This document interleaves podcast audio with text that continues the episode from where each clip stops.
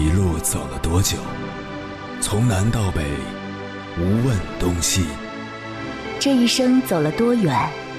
春华秋实，红颜白发。也曾鼓起勇气，奔向不曾到达的地平线。也曾迷失方向，受困于爱恨情仇的漩涡。当夜幕降临，一切归于沉寂。有人正迎着月光，踏遍千山万水，为你而来。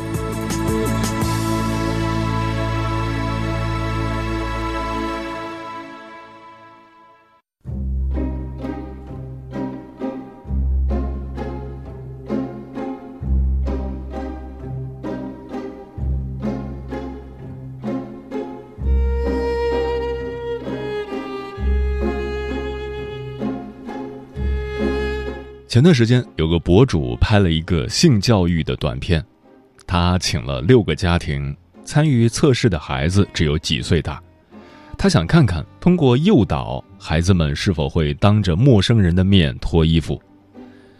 测试开始之前，很多妈妈都信誓旦旦地说，自家孩子肯定不会被诱导，因为平时有教授他们一些两性知识。博主分别用漂亮的裙子。糖果盒、玩具去引诱孩子们脱衣服，结果单纯的孩子们在他的劝说下，真的毫无戒备的准备脱下衣服。这时，妈妈们集体沉默了，他们觉得自己已经有意识的教孩子关于性的知识了，但是还远远不够。毫不夸张地说，性教育的缺失，让孩子们正在成为禽兽们的盘中餐。去年某幼儿园性侵事件，让人印象最深刻的是一个家长在接受记者的采访时说：“宝宝在快被猥亵的时候，告诉对方不要这样，还大哭大闹。我很庆幸自己平时有教他这些，让他紧急关头会反抗，回家还会跟我说，才没有造成后面的恶果。”由此可见，父母对孩子的性教育有多重要。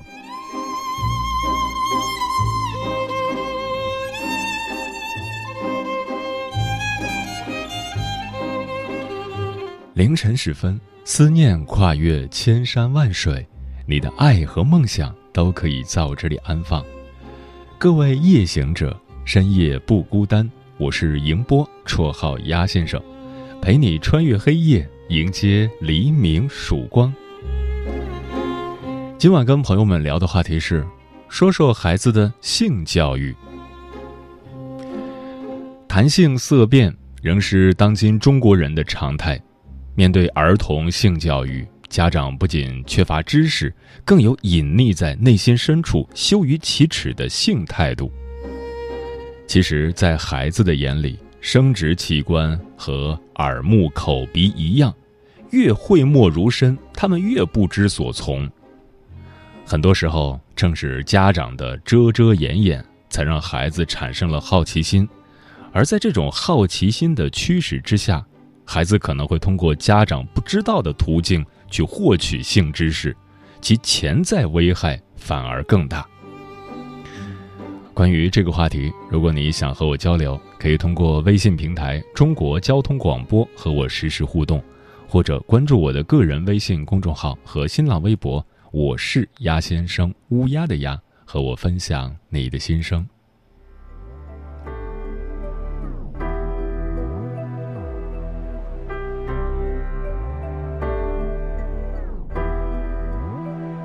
我停在校门口新修的那条便利店街道上，人来人往，和我童年看到的都不一样。门卫叔叔不笑了，他说他可能老了。路上遇到我的班主任，他说我长大了。那时翻开数学作业本，做了十道题，加减乘除看错，妈妈气得折断了笔。回到班级，老师安慰说好了没关系。又是那句你没用功，其实你很聪明。背上了书包，回到了充满吵闹的家，我哭着说爸爸妈妈你。们不要走啊！我会会努力学习，让我成茧有家。换来一句他人的事，小孩子别管了。我回到卧室，打开书包，拿出断掉的铅笔，还有考得不好的试卷，但是进步了一名。取下鲜艳的红领巾，还有彩色橡皮筋，在墙上画下我爸爸妈妈，还有一颗大爱心。天空是蔚蓝色，窗外有千纸鹤，陪我弹琴写歌，每一分每写下了一首歌，是送给妈妈的。放下手中的工作，仔细听听我说。那年的海风吹着沙滩上的你我。Sing back to childhood，我说童年的故事是我记得小时候看过的好多 VCD，刚打开红猫蓝图，听到钥匙开门变成历险记，跑回房间打开卡壳的复读机，我不想听朗读 A B C D。慢慢不知何时只有母亲一人扛起我们的家。那年生日，为零花钱送了她第一束玫瑰花，拿出期末第一试卷，双手自豪地交给她。当她低头，我看到了那一丝白发。妈妈说：“宝贝，我没给你个完美的家。”我告诉她：“有你在我就是最幸福的啊。”十八岁生日，你送给我第一把吉他，学会的第一首歌，我弹你唱滴答滴答。不知道我还能陪你多久，直到我生命的最后一刻。如果时光倒流回那一分钟，落地的瞬间，我哭了，你笑了。牙牙学语的时候，我俩不一回头。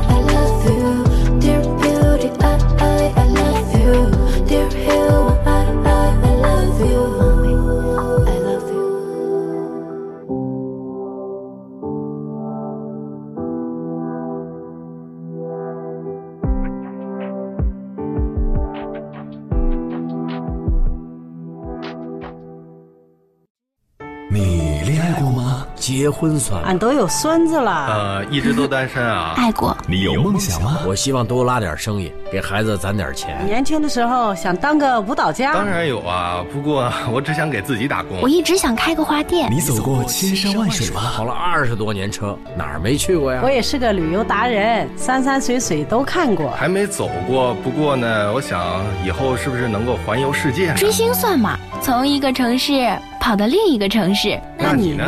我爱过，有梦想，此刻依然在路上，跨越千山万水，奔赴与你在深夜的心灵之约。中央人民广播电台交通广播《心灵夜话》栏目，千山万水只为你，我是迎波，让我收藏你夜晚的思念。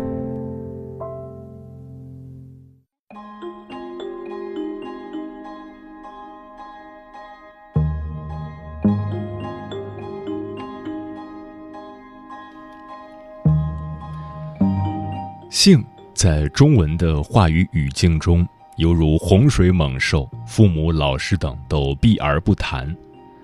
有网友在丁香医生的微博底下评论性教育，千言万语汇成一句：“长大后你就知道了。”还有一些家长甚至会在孩子问及两性知识时，用谎言或呵斥来回复：“不要说那种东西，害不害臊？”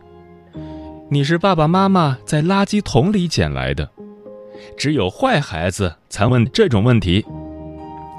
实际上，这种禁欲式的性教育已经被证明是无效，甚至有潜在的危险。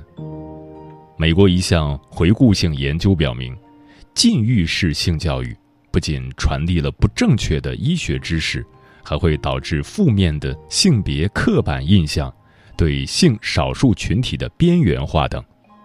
而且，性教育的缺失会让很多孩子和年轻人只能通过参差不齐的渠道获取两性知识，而这些知识可能是错误的，比如最常见的“体外射精不会怀孕”，错误；“宫颈糜烂是私生活混乱导致”，错误。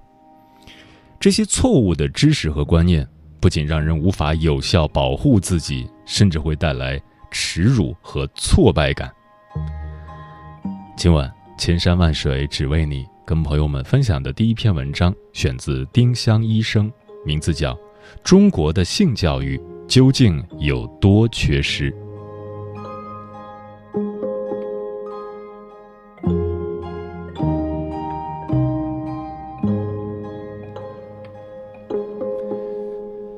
近日，国内外频频爆出性侵案件，引起广大网友关注。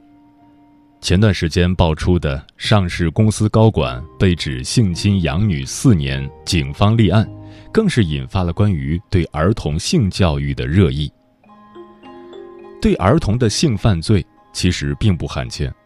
二零一五年，中国农业大学方向明教授向世界卫生组织提交的报告显示，百分之九点五的中国女孩和百分之八的中国男孩。曾遭受过某种形式的成人性侵，这意味着大约每十个未成年人中就有一个面临过性侵。面对频发的性侵事件，有人提议应该将性同意年龄提高到十八岁，有人呼吁效仿国外引入化学阉割、电子脚铐。它还有很重要的一点，似乎没那么多人关注。那就是性教育。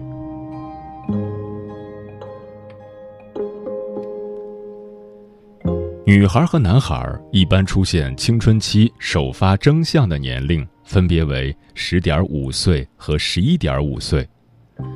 从生理的层面来说，十四岁的青少年，尤其是女生，一般已经开始出现第二性征，具有生殖能力。根据腾讯新闻发布的《二零一九中国年轻人性现状报告》，百分之四十七点五有性经验的九五后第一次发生在高中及之前。但另一方面，很多青少年乃至大学生对两性知识、性观念等仍缺乏认知。联合国教科文组织的数据显示，全球范围内。有超过十分之一的分娩发生在十五到十九岁的女童身上。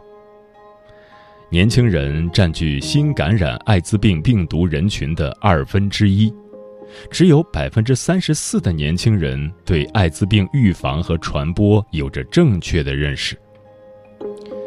根据《中国日报》的报道，国家卫计委的一名研究人员估计。全国一年约有一千三百万例人工流产，甚至更多。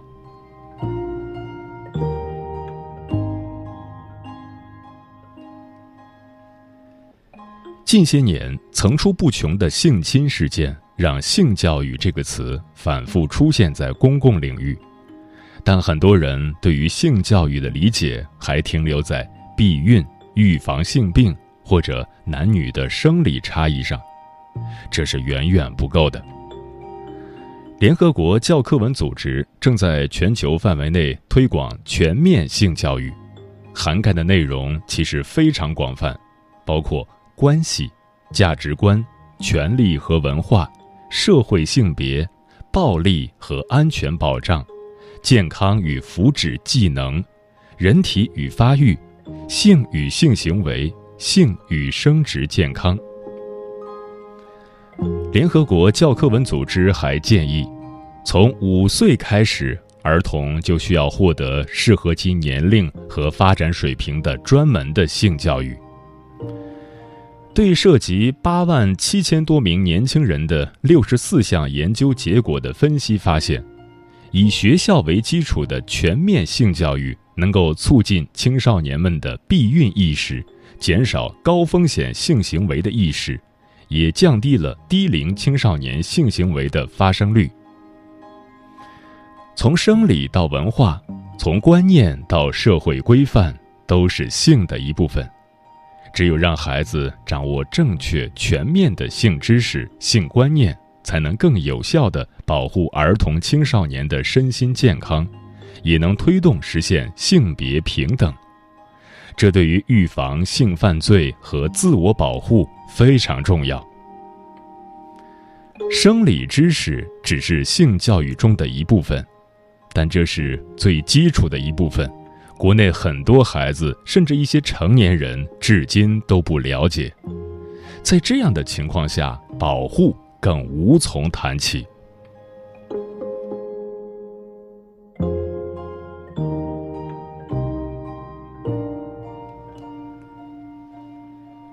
中国其实有性教育相关的法规，《中华人民共和国人口与计划生育法》第十三条写道：“计划生育、教育、科技、文化、卫生、民政、新闻出版、广播电视等部门，应当组织开展人口与计划生育宣传教育。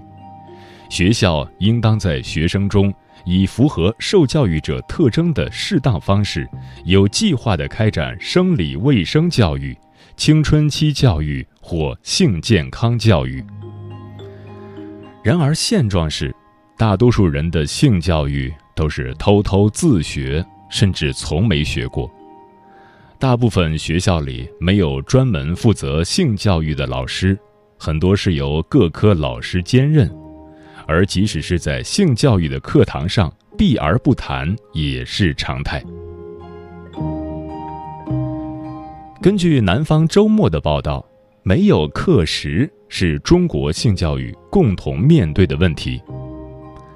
二零零八年发布的健康指导纲要中同时提到，学校可灵活安排健康教育教学课时。如遇不适宜户外体育教学的天气时，学校可以安排健康教育课。这种灵活性使得性教育的实施难以监管，无形中给了学校不必硬性推行性教育课程的自由。从2008年起，两周一课时的性教育课程逐渐淡出中小学课堂。更讽刺的是。性教育受到的阻力可能来自父母。女童保护对全国三十一个省份的九千一百五十一位家长调查问卷显示，百分之六十八点六三的家长没有对孩子进行过防性侵教育。但比起没有性教育，更可怕的是阻止性教育。二零一七年，国内出版的性教育教材《珍爱生命：小学生性健康教育读本》遭到了父母的质疑。该教材中直接使用了睾丸、阴道等名词以及部分生理知识的插图。一位妈妈在网上说：“这些成人都觉得劲爆的内容，给小孩子看真的好吗？”事实上，这套劲爆的性教育教材。由北师大儿童性教育课题组根据2009年联合国教科文组织发布的《国际性教育技术指导纲要》研发，而正确的器官名称、器官图片，是为了让孩子明白性是怎么一回事，也能避免孩子被侵犯后还浑然不知，甚至以为这是游戏，是亲近的表现。但最后，在家长的压力下，校方还是选择收回了这些读本。在这样的现状下，性教育的开展困难重重，保护孩子更是一句无力的口号。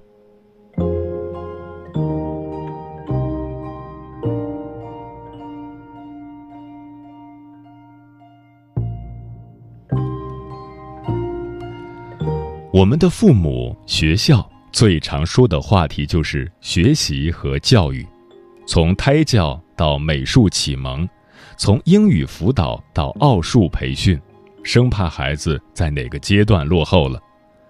但和每个孩子、每个人都息息相关的性教育却总是被忽视。如果父母、学校甚至整个社会都在性上集体失声，孩子并不会一直保持单纯，反而会活在风险之中。调查数据显示，十分之一的孩子可能在十八岁之前遭遇过性侵，百分之七十到百分之九十是熟人作案。性教育的缺失还可能成为犯罪的帮凶。如果没有正确的性观念，当性侵发生后，受害者往往不敢或不知道如何发声，使得侵害者更容易逍遥法外，甚至屡屡得手。此外，如果社会没有正确的性观念，可能因为不恰当的舆论讨论和沟通，给受害者造成二次伤害和羞辱。性是私密的，但性不可耻。性教育这堂课，不要等坏人来教。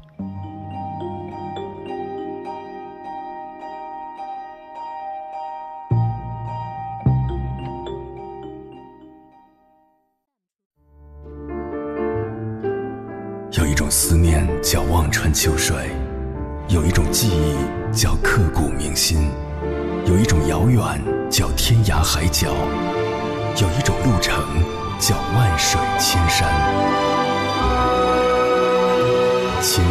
水只为你，千山万水只为你，正在路上。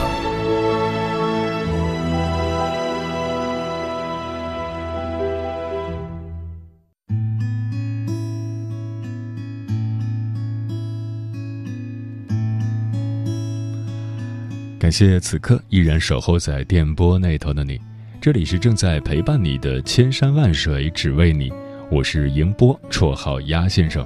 我要以黑夜为翅膀，带你在电波中自在飞翔。今晚跟朋友们聊的话题是，说说孩子的性教育。听友麦同学说，和邻居家七岁的小男孩一起玩，我问他。如果有人摸你屁股，你该怎么办？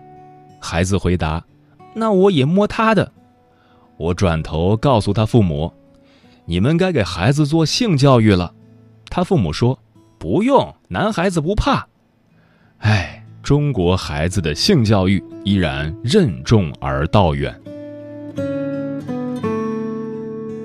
虞美人说：“对于孩子来说。”情境教育是最好的教育。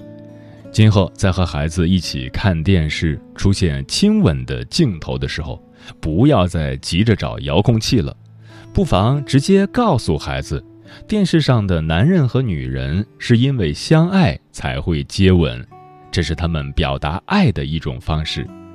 你长大了以后有了喜欢的人，也可以用这种方式表达爱。当然，这一切都要建立在你们相爱并且对方同意的情况下。嫩芽说：“性教育不是某天我们把孩子叫到客厅，对他进行几个小时的演讲。性教育应该是循序渐进的，是融入到我们日常生活里的。比如有一天。”孩子指着你朋友的肚子问：“阿姨的肚子怎么这么大？”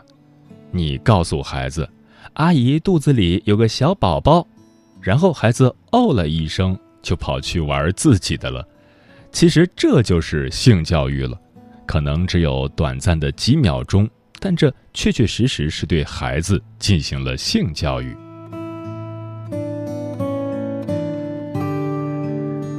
超级辣妈说。孩子已经四岁了，也买了性教育相关的绘本，《小鸡鸡的故事》《乳房的故事》，每天睡前都会和孩子一起读。如今，性教育已经成为我们家庭亲子生活的一部分。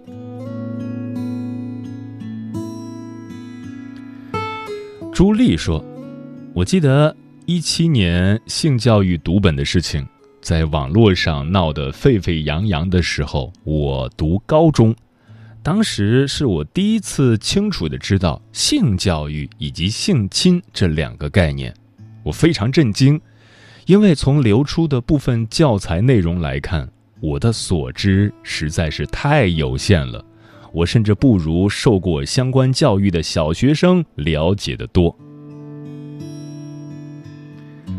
嗯之前看过一则新闻，北京一个高二的女生在家里被补课老师长期性侵，她提出换一个老师，但他妈妈觉得这个老师讲的很好，干嘛要换？直到孩子提出在自己的房间安装摄像头，他的父母才知道究竟发生了什么事儿。在整个过程中，父母完全没有考虑到孩子会有受到侵害的可能。这件事情发生在中国教育水平最发达的首都北京，还是被曝光的。那在落后地区的没有被曝光的情况，就更加让人不敢想象了。所以。需要教育的不仅有孩子，还有我们的家长。我们一定要有防止孩子遭遇性侵害的意识。你在一个安静的田野里喊着妈妈，你说黑暗笼罩了大地，怎么回家？妈妈把你背在背上一路往前。你说妈妈那是我的梦吗？她在哪儿？我想让自己的力量变得强大。我想一路顶着风儿吹吧。我想让这一切都变得干净，可妈妈说这是一场自作孽的病，就让大雨冲刷这复杂世界的吧。它不是一半岛的歌吧，就让大雪掩盖那。许下的谎言吧，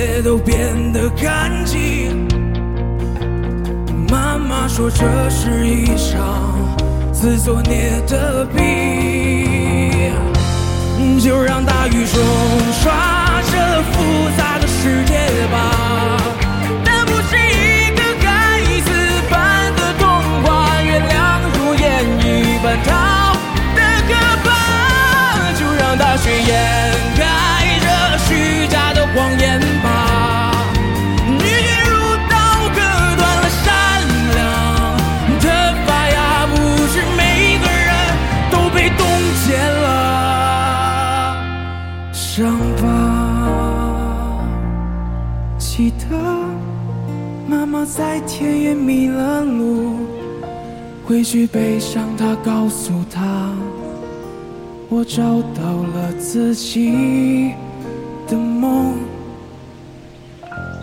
回家。